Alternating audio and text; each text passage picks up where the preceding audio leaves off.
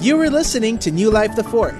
We pray that this season, you take possession of every good gift God has prepared for you. Romans chapter twelve. Say this with me. I am ready. I am awake. I am alert.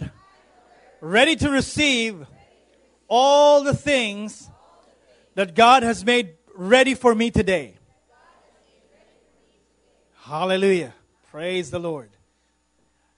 Romans chapter twelve, verse one and two. I'm going to read from the Message paraphrase. If you're familiar with the, with the scripture, it talks about renewing your mind. But let's read it in a different manner. In the Message Bible, it would say this. Here's what I want you to do. God helping you.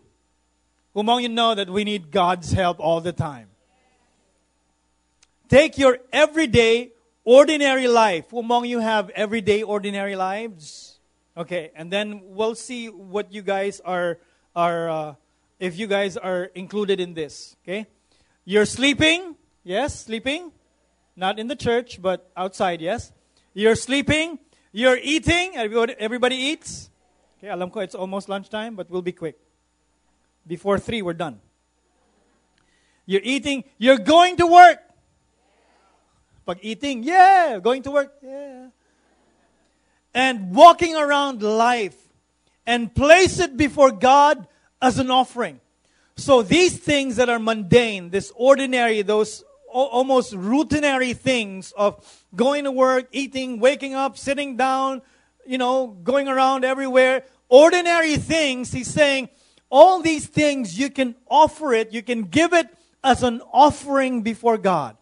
It doesn't have to be the big things, but all of it put together, you give it to God as an offering. And then embracing what God does for you is the best thing you can do for Him. See, religion is focused on what I can do. I'm thinking about me. I'm focusing about me. I'm trying to do this. I'm trying to be this, trying to be good, so that somehow I can make that as an offering, and maybe somehow, hopefully, sana, it will be pleasing to Him. That's religion. But in our relationship in the, under the grace of God, it's what God uh, does for you. That, that's the best thing that we can do for Him. Let's continue reading. Don't become so well adjusted to your culture. Somebody say culture. That you fit into it without even thinking. Instead, fix your attention on God. You'll be changed from the inside out. Readily recognize what He wants for you and quickly respond to it. Say, quickly respond. In in the in New Life the fourth here, we we encourage people to respond to the Word of God. You can either say amen, say that's mine. However you can respond. You know, this is just training. I'm already preaching here. Come on.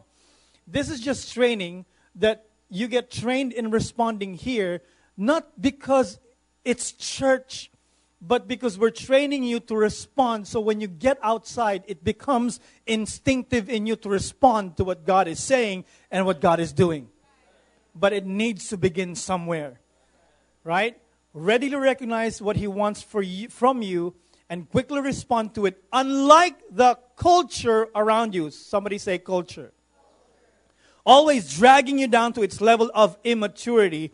God brings the best out of you, develops well-formed maturity in you. Father, we pray for what You have said here. This is what we're after, that You bring out the best out of us and develop this well-formed, steady, foundational maturity in us, that we're not shaken by circumstances, we're not moved by our emotions, we're not moved by what we see around us, but we are steady.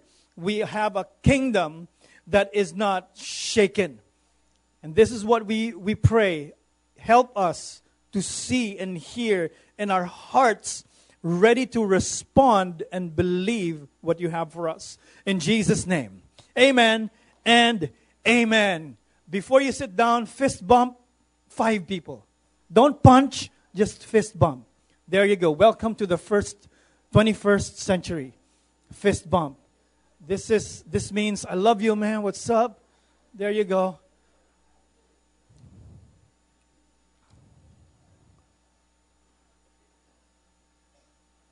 back in the eighties, this means Wonder Twins power activate. Who among you saw that before? I recently saw it in YouTube. Now, I remember that, right? Um, if you, who among you went to Jesus Fest? There you go. For those of you who were not able to go, just raise your hand. Now, I just encourage you, you know, this is uh, this is something that uh, we're a big part of as New Life the fourth. But the theme for this year is actually cross-culture. And uh, um, the speakers of uh, Jesus Fest, they were speaking about that because that was the theme. And, uh, you know, they stitched together all these wonderful messages. But one of the reasons, uh, main reason why it became cross-culture, last year we were sitting down, uh, Pastor Giselle, some of the leadership for Jesus Fest, sitting down and just uh, um, going through the things that went on last year and also uh, praying to God. And, you know, um, Pastor Giselle is thinking about what's going to happen for this year. And he was sharing with us what he wants to see, his vision. And uh, he was just looking for a theme. And uh, I've been Um, meditating, thinking about this this this idea of cross-culture. So I just mentioned that to him, and he liked the idea, and you know, thus it became uh, Jesus Festival twenty seventeen cross-culture. But we would be remiss if we don't share with you, as your pastors, what it means to have and carry this cross-culture, this culture that emanates, that that originates from the finished work of our Lord Jesus Christ. What does it mean? Because whether we know it or not, culture is something that happens. It is inevitable that people will be exposed to some culture or the other. Everybody is exposed to some culture or the other. You can be in the same village with a group of neighbors or whatever, but and you can have a culture in your village, but each home has a culture. The Philippines, as a nation, we have a culture, but each province, each area, they have, they celebrate and they practice somewhat of a different culture.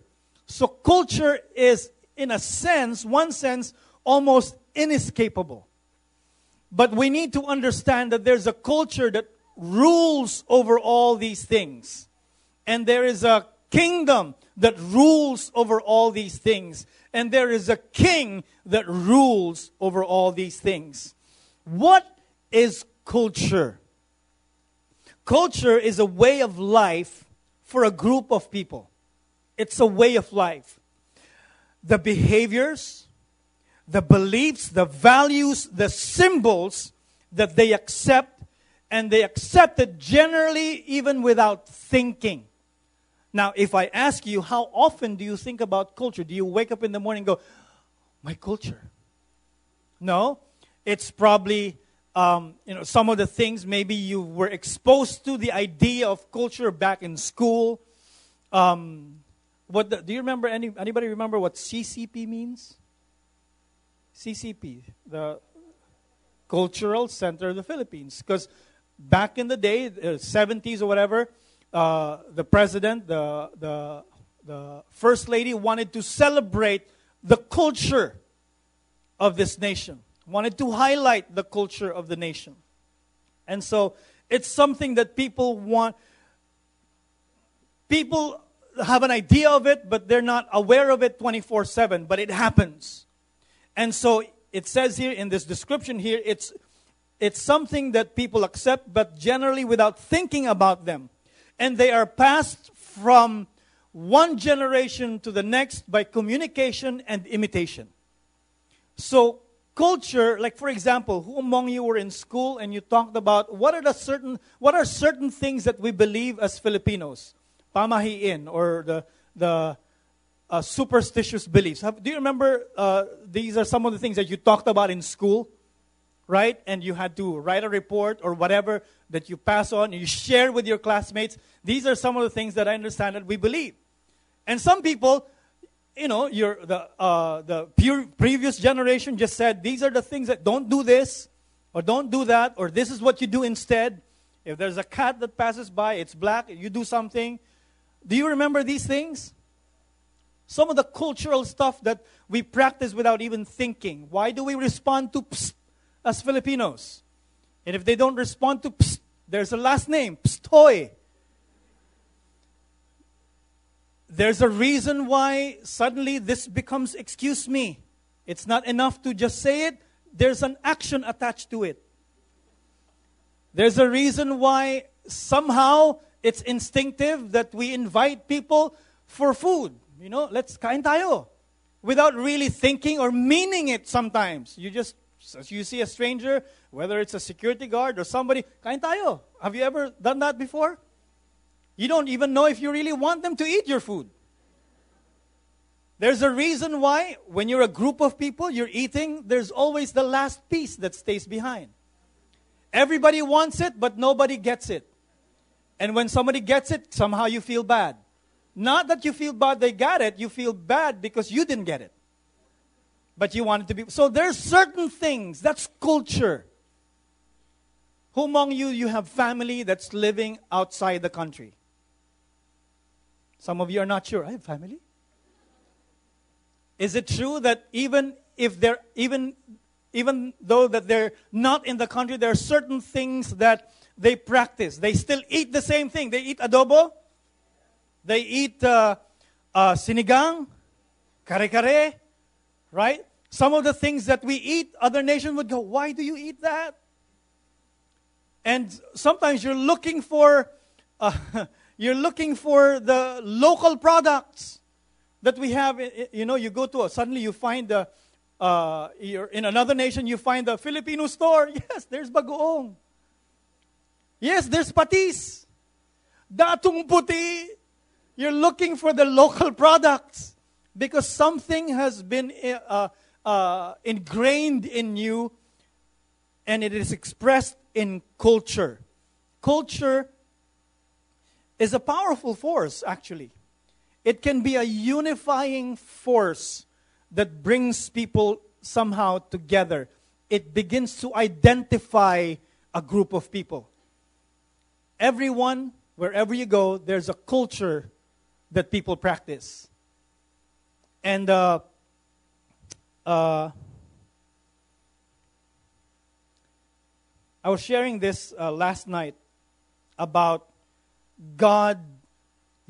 God would use whatever is available here in this realm to help move the kingdom further and to fulfill His promises. It's very interesting. God will use. He's not limited to, but He, uh, but He chooses to use what He created to further His purpose. Like for example. Um, it's His purpose to preserve the kingdom of Israel. I'm sp- speaking specifically about the Hebrews, the Jews. Now, is it true that if you migrate to other nation, right, you have certain beliefs and certain things that you miss in your nation, you still practice even though you're outside the country, right? Okay, we are familiar with that. Maybe we have families or uh, you've experienced that to a certain degree. Now, as you go, the second generation, you pass it on by maybe, you know, you share with them. But somehow there, you have a mix of their culture, the culture of the, the place that they're living in, and the culture that you're still trying, trying to pass on to them.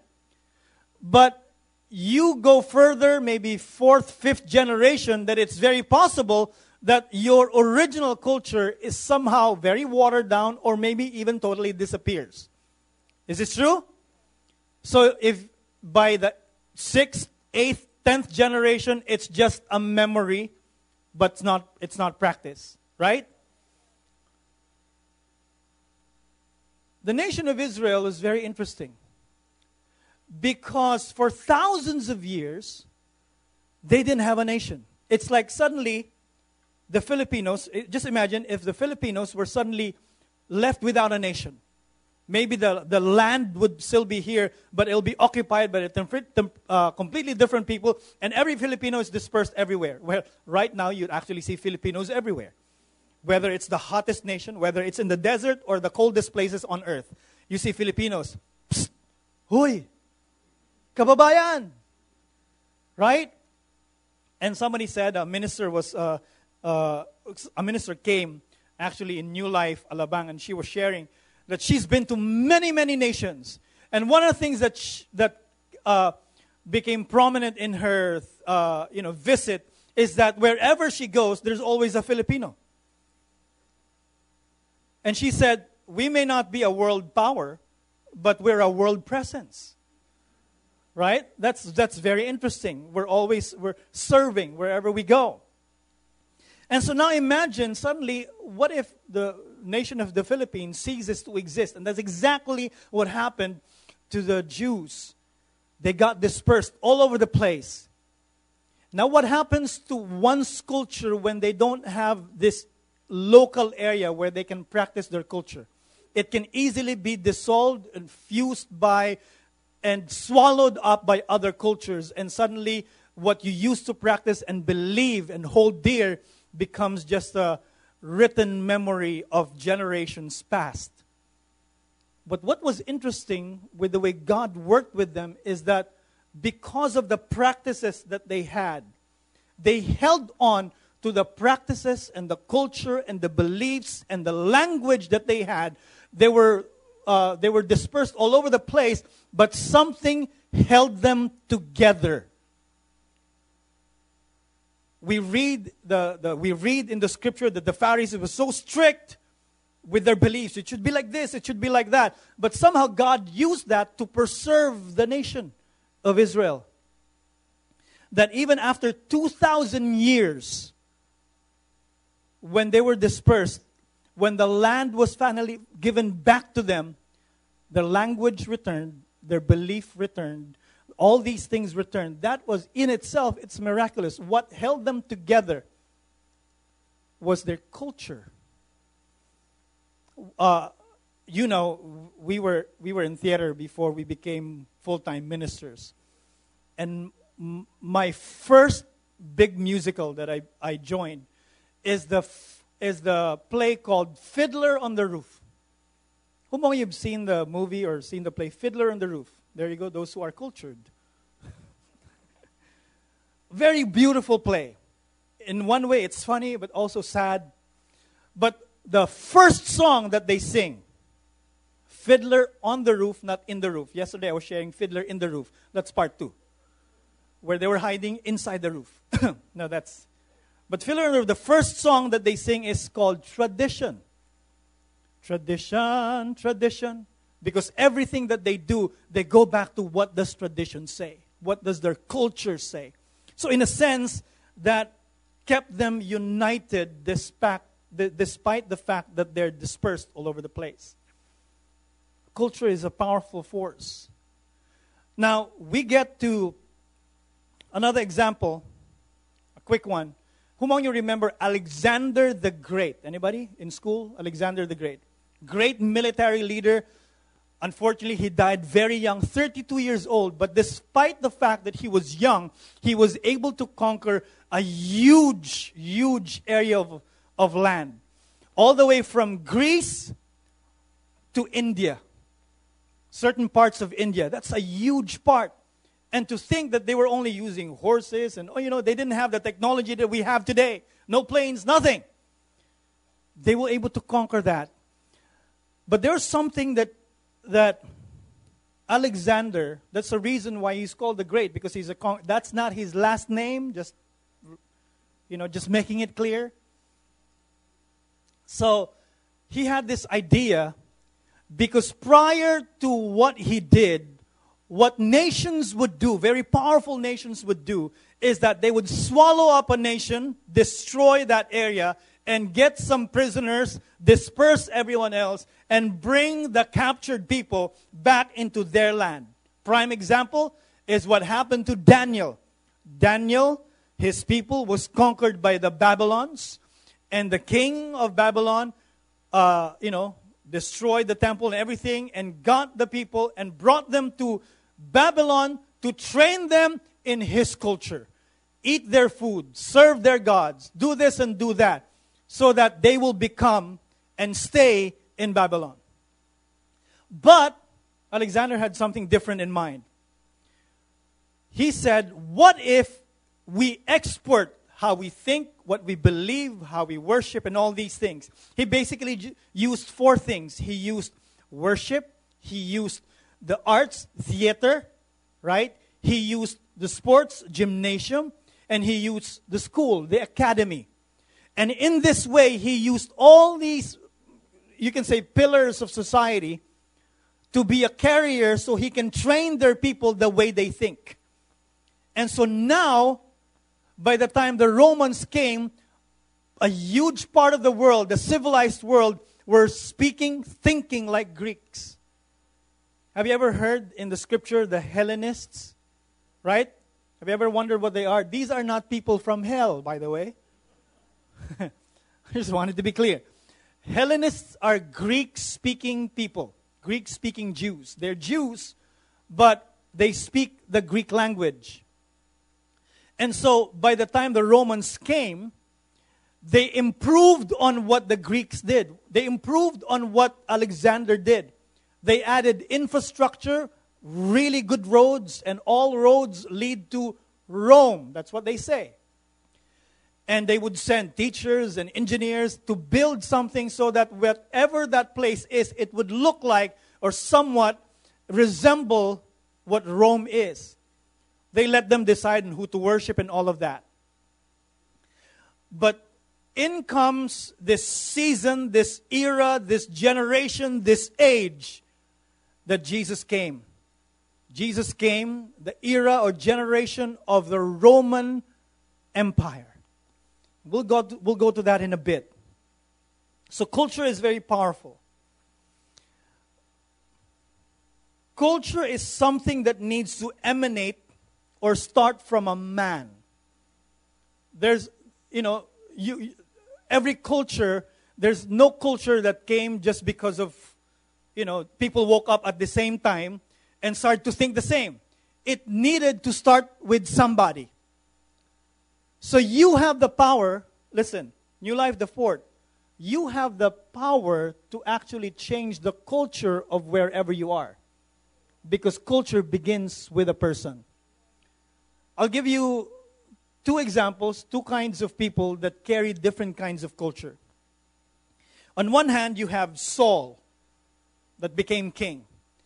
And you have David that became king. Before the kings of Israel, the kingdom of Israel was established, God wanted to, God wanted Israel to operate differently compared to the other nations around it. Because all the nations had kings and all these things that uh, make them somewhat similar to one another. But God wanted to rule Israel by judges. Judges are basically like prophets. They're answerable to God. God would give direction, and the judges, the prophets, will implement, execute whatever God says. That's how God wanted to rule. But suddenly the nation of Israel was looking at all these things that are happening in the world, and they said, we want to have a king as well. We want their culture. And God eventually said, you know what? If that's what you want, I'll give you what you want. And so in comes Saul. First Samuel chapter nine. Saul was chosen to be the king. And you know why he was chosen to be king? Because he looked the part. He looked like a king. There was a casting call. Well, they didn't really have that casting call. It's just like, you know, when you're looking for somebody who would play the lead role, the hero. And he's tall and he's broad-shouldered, stand Uh, taller than most men. He looked the part. They said, aha, that's our king. Why? He looks kingly. But what was he doing? He was hiding behind somewhere. He didn't want to be king in the first place. But when he tasted what it means and the power and all these things attached to being king, he didn't want to let it go. Interesting. He didn't want it in the first place, and then he didn't want to let it go. Because his motivation was different. His culture, his mindset was different. And so now, by Samuel chapter fifteen, First Samuel chapter fifteen, God rejects him. Did God make a mistake? No.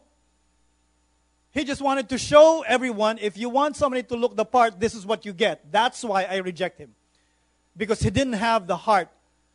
He actually got the kingship. He actually got the, the anointing to be king without going through any process.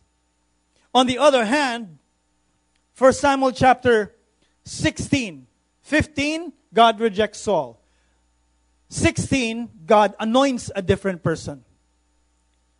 Samuel goes to this family, the family of Jesse. Jesse had several sons. And Samuel goes, says, I'm here to anoint. God said that one of your sons will be king. Now, what would you do if the prophet comes into your house and says, one of your children will become the new ruler of Israel? Would you be happy about that? Maybe not. Maybe I'm preaching to a different church. Right? Would you be in, what? What kind of reaction? What? What? What emotional reaction? Would, would you be excited? Would you be? In, would you call everybody? Right?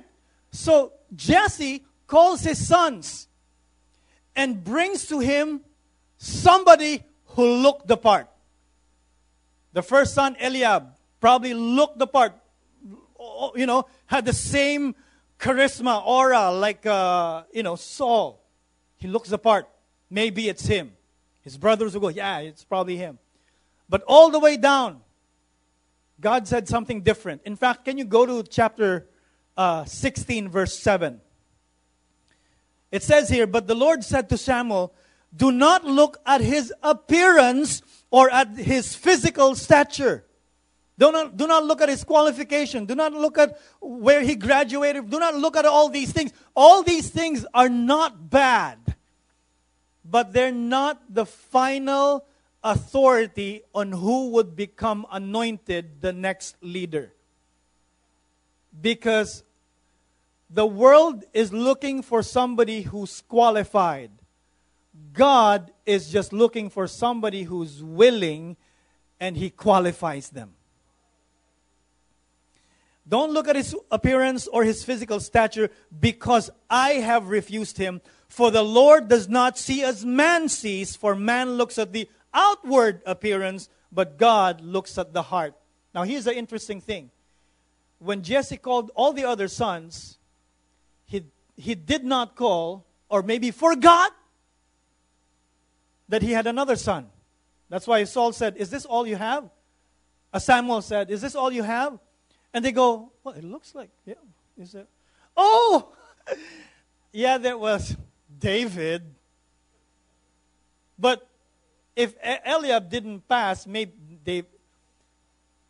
And Samuel said, we'll call him in.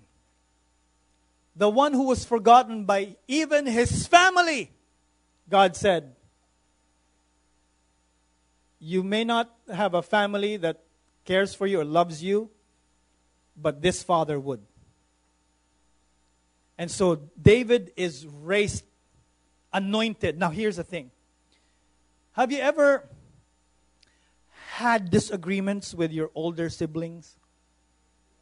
Have you ex- experienced that? Or uh, not even older, but siblings, right? Have you ever experienced having disagreements?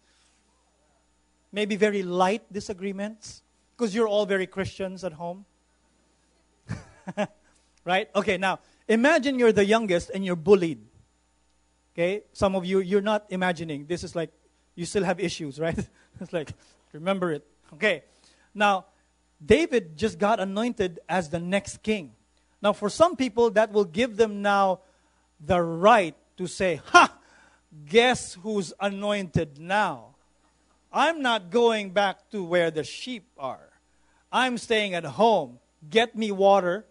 Do, fix my bed, fold. Ah, I'm the next king. If you want favor from me, you follow what I say, right?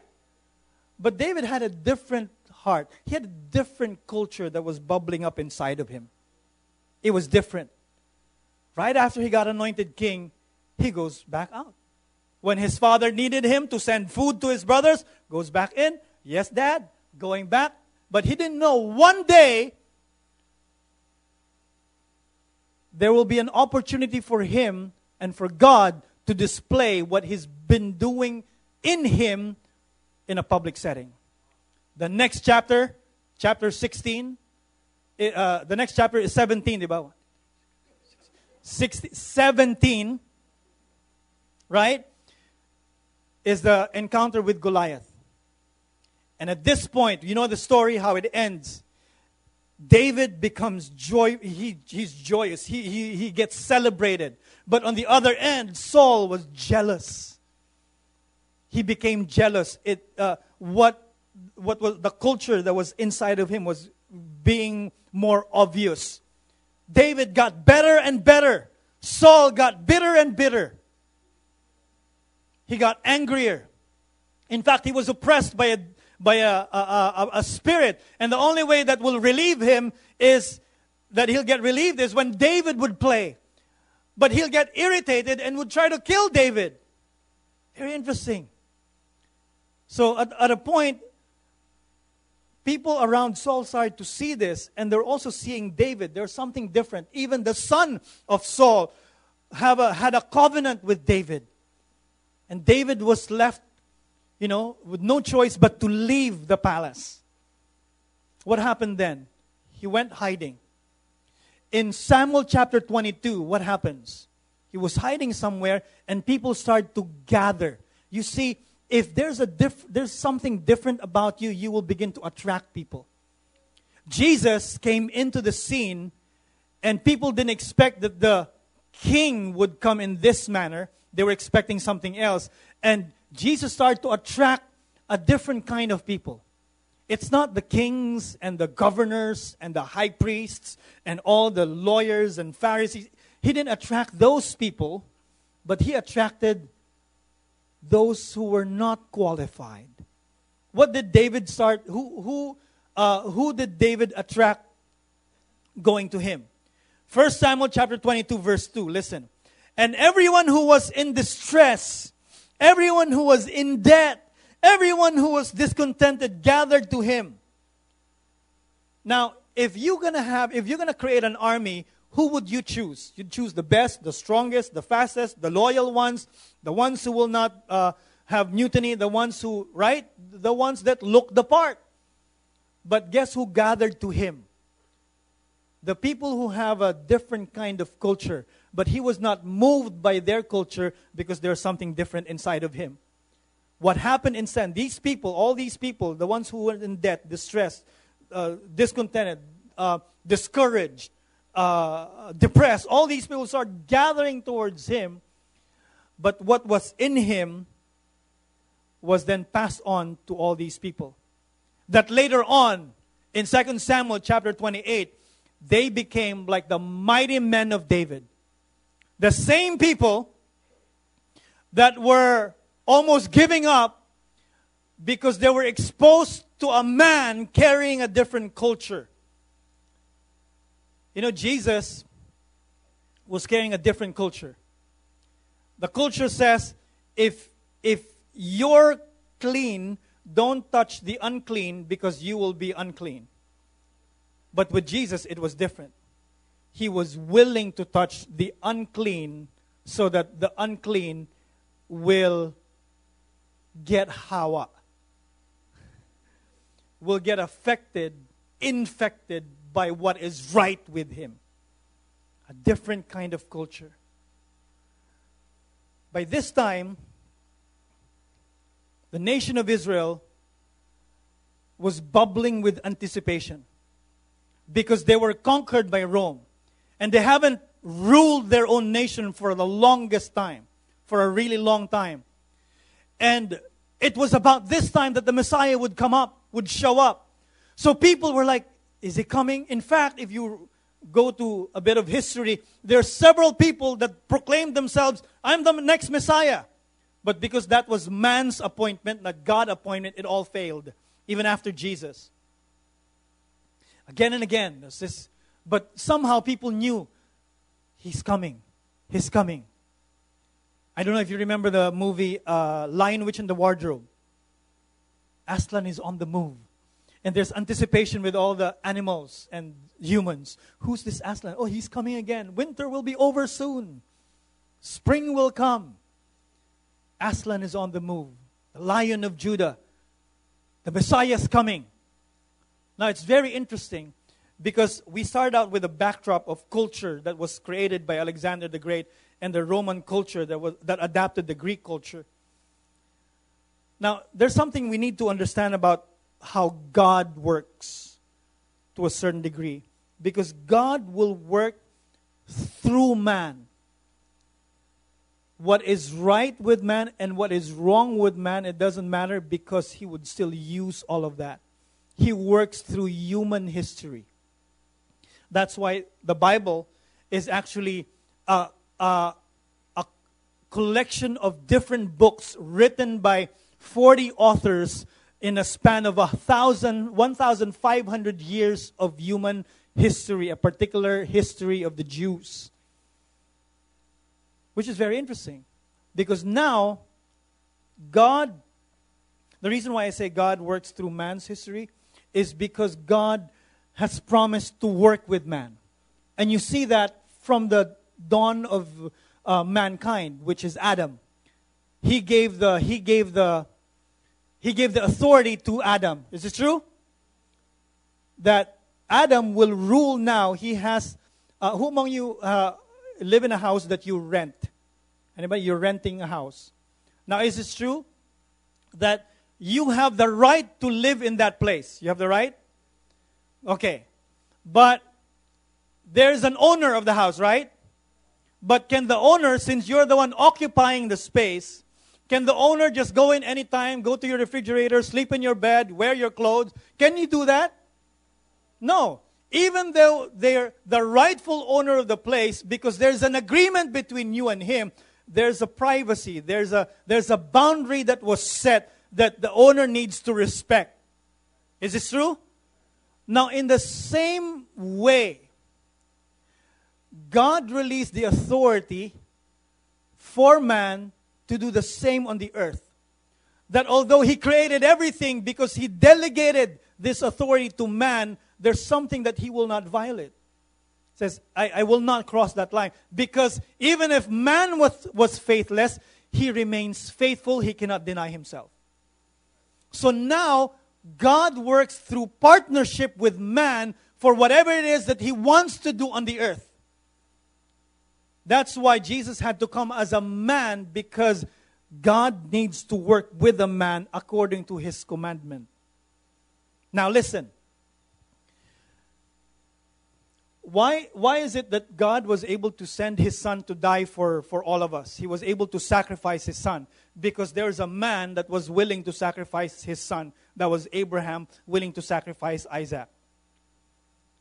Why, why is it that God... Actually, if you read Amos chapter three, verse seven, you don't have to go there, that the sovereign Lord does not do anything unless He tells His servants, the prophets. He does not do anything unless He works with people. He will work with you. Time and time again, He would work with a, with a prophet, say, I want you to do this, and the prophet will display it, will enact what he said, because God wants to display something in the natural so we can have an idea of what's happening in the spiritual. Why is it that God, you have David. David has a different culture, and he had a heart for the house of God. And so because he had that heart for the house of God, God honored his heart and gave him the right to raise the house of David and establish it forever. There was something that needed to happen in this realm so that people have an example. Jesus, every time He would talk about the kingdom of God, He would say, the kingdom of God is like, the kingdom of God is like this. And His example is always natural things. Is this true? He would talk about seed. He would talk about a pearl. He would talk about a coin that's lost. He would talk about a shepherd. He would always look for something that people understood in the natural so that people can have a, a grasp or an idea, an inkling of what the kingdom of heaven was like. So Jesus came at an appointed time. The Bible says, in the fullness of time, he came. What was the prevailing culture? What was happening? Listen to this. The Roman Empire had this idea of not bringing people to Rome and them becoming their slaves, but he would make that area a local area that the kingdom of Rome can, op- Rome can operate in, like Rome itself.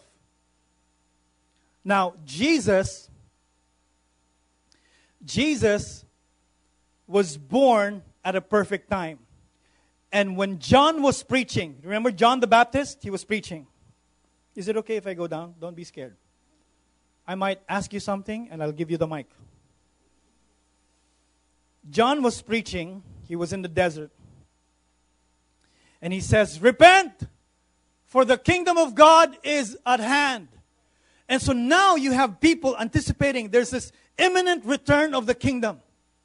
And people were like, who's the next king? Who's the next Messiah? Who's? And then John, who's a respected prophet, people were coming from all over the place. Even kings were interested in what he had to say. And he came in, in he was in the wilderness, and he said, repent, for the kingdom of God. And, and multitudes of people would come. Lawyers, high priests, all these kinds of people would come. And then later, in one day, John just goes, there he is. The Lamb of God. That's him. And then people look, they go, wait, he, really? That, that's him? He does not really look the part. That didn't quite connect because they were expecting something different. Even when Jesus rose from the grave and the disciples, the disciples who've been with Jesus for years were looking at him and were expecting, and they asked him in Acts chapter uh, one, Lord, are you now going to restore the kingdom? Didn't say kingdom of God, but said kingdom of Israel. Because they were still stuck in their old culture mindset. But God came in to reveal, to, to share something different. And then Jesus, when Jesus came, after John was preaching, he said almost the same thing. The kingdom of God is here. That's why when he would teach his disciples, it would be like, there's this prayer. This is how you should pray. You know how it is? Our Father who art in heaven. Later on it would say, your kingdom, your will be done on earth as it is in heaven. It's about the kingdom. And as I said, this culture needs to start with a man. And the The most, the prime example, prime carrier of the culture of the kingdom of God was introduced by Jesus himself. What are the things that Jesus did to reveal the kingdom? Number one, he declared the kingdom of God. Can you go to Luke chapter four? Let's look at Luke. Look at Luke. Luke chapter four. Verse seventeen to twenty-one. Right? See, and it, and he was handed the book of the, the prophet Isaiah, and when he had opened the book, he found the place where it's written. And this is what he said. He opened the book, and this is what it says. The Spirit of the Lord is upon me, because he has anointed me to preach the gospel to the poor. This is the gospel of the kingdom of God. And it says, he has sent me to heal the brokenhearted, to proclaim liberty to the captives and recovery of sight to the blind, to set at liberty those who are oppressed. Verse nineteen, to proclaim. Jesus came to declare the kingdom of God. To proclaim what? The acceptable year of the Lord. What is one of the main reasons he came is to declare the grace of God. The acceptable year of God. This is not anymore a year where maybe we fail, maybe the goat was not perfect, maybe the goat returned. It's not about that anymore. As because of Jesus Christ, it is the acceptable year of the Lord. I declare twenty seventeen is the acceptable year of the Lord in New Life the fourth. There's something that he declared. He declared the kingdom of God. If you go to verse twenty, and he closed the book, gave it back to the attendants, and sat down. And the eyes of all who were in the synagogue were fixed on him. He just read from the scripture, and everybody's eyes were like, what? And what he said next was very interesting. Verse twenty-one, and he began to say to them, today. Somebody say today. I like the sound of that. Somebody say today. Say it like you believe it. Today. Today, this scripture is fulfilled in your hearing. Think about the promise that God gave you. And think about today. This scripture is fulfilled in your hearing. He declared something. But it's one thing to declare something. It's another thing to demonstrate something. Because I can, I can, you know, forever declare to Pastor Mitch, Pastor Mitch, Pastor Mitch talaga. I wake up in the morning and go, Pastor Mitch. I can declare to her my undying love. Right? Yoo-hoo. We'll pray for you later. I can declare to her, I can, I can speak, I can write it down, I can show it in many different words. I can sing it to you. I I don't know if she'll appreciate that. But if it's only words, words are very powerful. But if it's only words, and she'll tell me, honey, can you can you show me how much you love me? Ano pa? I, I tell you na nga, I'll show you pa. Grabe ka naman. Just read the letters I show you. It will bring back the feelings. And some people read, the, some people reread again and again some love letters because of what the feel, the feelings that will will stir in them, right? But if it doesn't have a physical representation, it would somehow it will not be complete. But Jesus came to complete, fulfill the law. That's why the Bible says, the Word became flesh. There's the promise and there's a manifestation, and Jesus came to demonstrate the kingdom of God. What did he do? The, the, the scripture says he came to set free the, for, for the poor. They don't, you know, there's a gospel to the poor. What did he say? Verse eighteen. Um, to preach the gospel to the poor. To, uh, he has sent me to heal the brokenhearted. To proclaim liberty to the captives. And to re- rec- recovery of sight to the blind. What are the things that Jesus did? He provided for people when they were hungry. That's one way to demonstrate the kingdom of God. Right? He healed people wherever you go. The blind, the the the lame, the uh, the ones who could not hear, the ones who, uh, the the leper. He healed people. He raised people from the dead. That displaying that the kingdom is about life, not about death. There's no, except I guess in Nazareth, that there were no great healings that happened there because of their unbelief. But wherever he goes, he was demonstrating the kingdom of God. And one of the greatest demonstrations that people couldn't get is forgiveness and the, the kindness and the goodness of God. He would release forgiveness. And people would go, how dare you? That's blasphemous. Only God can forgive. And then Jesus would go, is it easier for me to say you're healed or you're forgiven? But just to let you know that the Son of Man has power to forgive here on earth. And then he says, he would say, pick up your whatever and then go home. Because the power to heal is also the power to forgive. Because it's it's coming from the same source, God. And the greatest demonstration of this kingdom is when God demonstrated his love. Romans chapter five, verse eight would say, but God demonstrates, somebody say demonstrates, demonstrates his own love towards us in that while we were still sinners, Christ died for us. You see, people were expecting a golden crown being worn by a, a king. They didn't expect a crown of thorns being worn by somebody instead of a throne, but a cross. They didn't get that. Something did not connect. But it all made sense when Jesus rose from the grave and finally said, all authority was given to me in heaven and on earth. You see, when Jesus first came, he had all authority in heaven. He didn't quite have all authority on earth because it belonged to somebody else. Remember, God delegated the authority to rent earth to somebody. But then Adam, the first occupant, kind of failed in that in that whole business and then handed the, uh, handed the authority to Satan. And Satan now comes to Jesus and tempts him.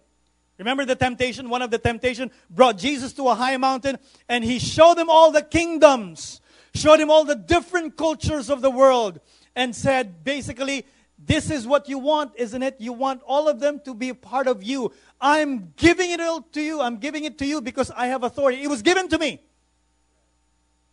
If this is the reason why you came, I don't mind giving it to you. Just one simple little thing. You worship me. I don't need to be worshipped by all of them. I just want you to worship me. Because if the King of Kings worshiped Satan, in the end, it's like everybody else worshiping him. But Jesus denied that. And then because of what happened on the cross, the Satan, the enemy, was defeated.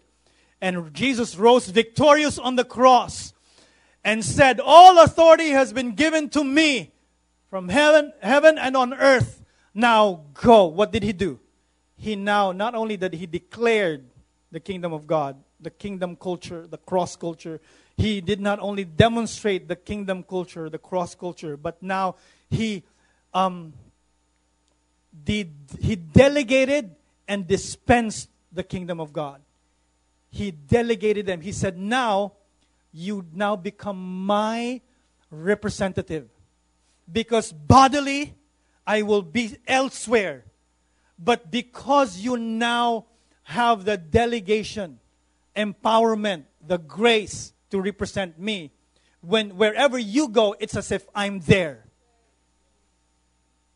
Because of what happened on the cross. Among you have attended a wedding before and uh, maybe the uh, sponsor is not available and they had to use a proxy, right? The proxy is the person who's physically there, but legally, as far as the law is concerned, the name of the person, the actual person who's the ninong or ninang, is the one written in the document.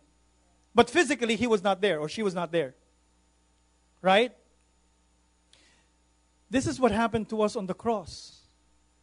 We were not physically there, but Jesus was our proxy. But as far as the records in heaven would say, it's as if you were there. It's one thing to say that Jesus died for you. It's another thing to say Jesus died as you. And Jesus died as you. And now in the same way, he just kind of uses the same concept that now you have been appointed by him to now represent this cross culture to the world. As we end here, remember, the scripture says that you are a chosen generation. You are a royal priesthood. You are something special in the eyes of the Lord. There's something that He put inside of you. You have different graces. This is empowerment. But more than just the empowerment or the anointing to do, you also have in you the kingdom of God.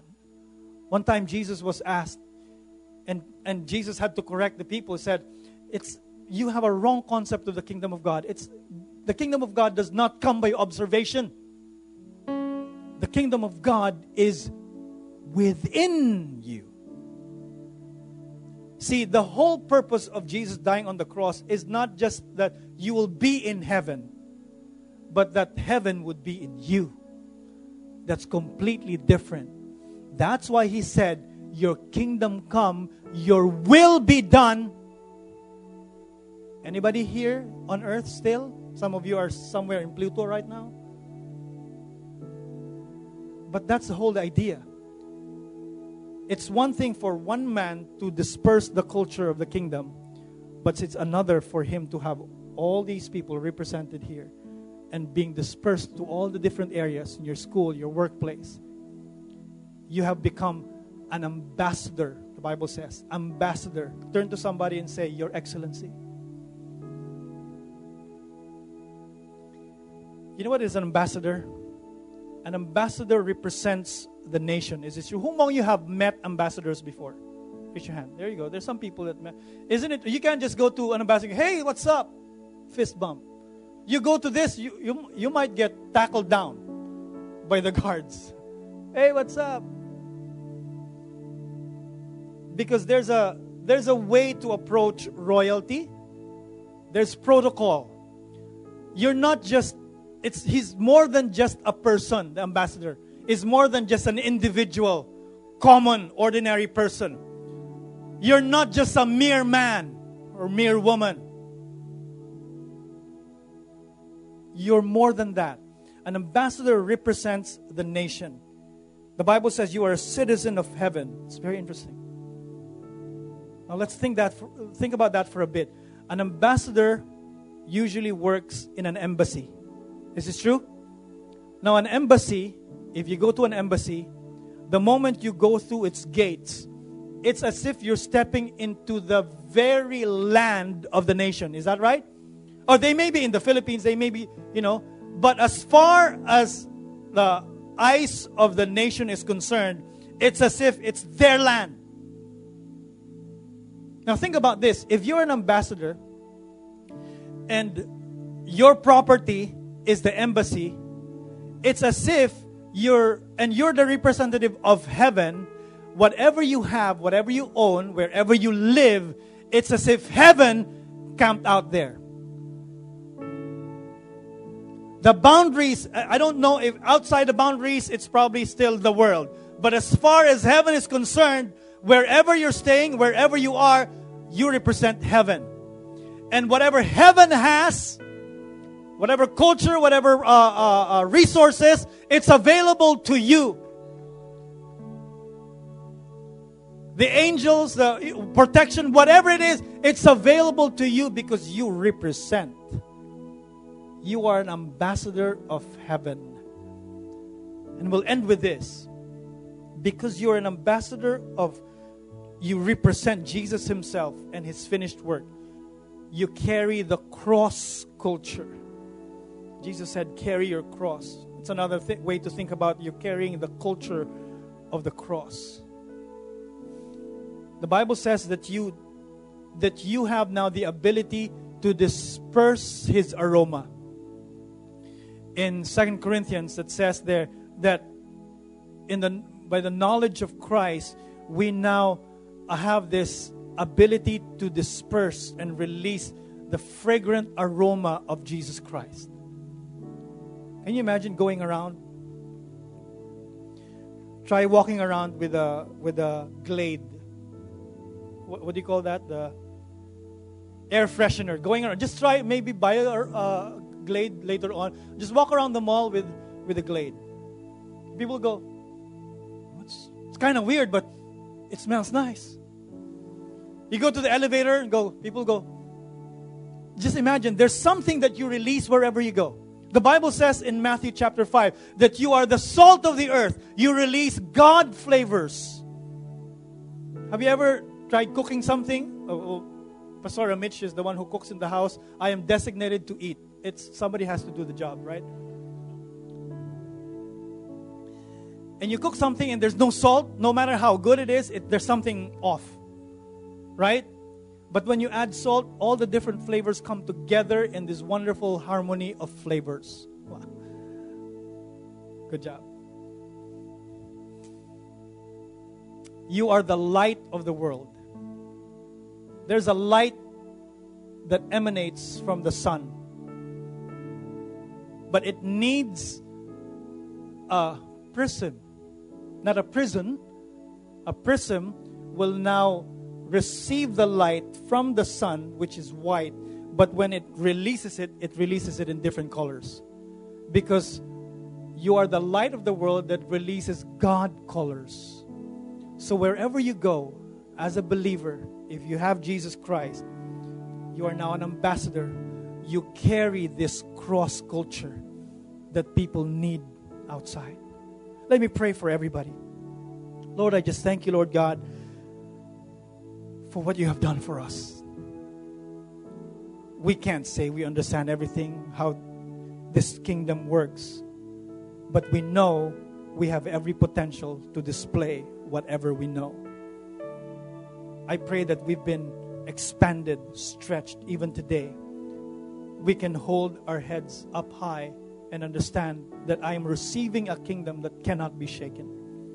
Thank you, Lord God, that you give us opportunity to display your goodness and your grace wherever we go. And in every opportunity, you are revealing more and more of who Jesus is in our lives. I pray that in Jesus' name. Amen. Can you close your eyes and bow your heads? If there's anybody here, you've never received Jesus Christ in your life, this is a perfect opportunity. Because He is the one who died for you. If you feel like you're confined or trapped within this culture that's trying to oppress you and keep you down, there's a release to it in Jesus Christ. You don't have to be crushed by your sin and your guilt ever again, because Jesus has already forgiven you. It is not by works, but by grace. If you want Jesus in your life, I want you to raise your hand. I'm going to count to three. And when you hear three, just, you know, just raise your hand up in the air and say, Pastor, that's me. I want my life changed. I want a new life. I want a new beginning. I want Jesus. I'm going to count to three. One, know that God loves you. Two, that He sent Jesus to die for you and cleanse you of all your sin. And three, go ahead and raise your hand. If that's you, is there anybody you want to raise your hand right now? Maybe you're also on the fourth floor. Is there anybody? There you go. Praise the Lord. If you're on the fourth floor or you're here, I want you to pray this prayer. If you raise your hand, I'm going to pray a, uh, pray a simple prayer. I'm going to ask everyone just to agree with you. Say this with me. Jesus, I come before you and I surrender to you my life. Even now I receive your kind of life. Eternal life, life forevermore. Thank you, Lord God. Right now, I am washed clean of all my sins and shame and guilt, and can stand before the Father, holy and pure.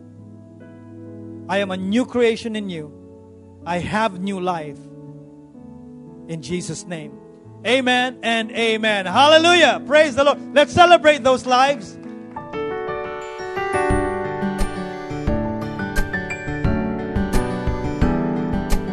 Thank you for listening. For more information, follow us on social media or visit us at new life the fourth dot com.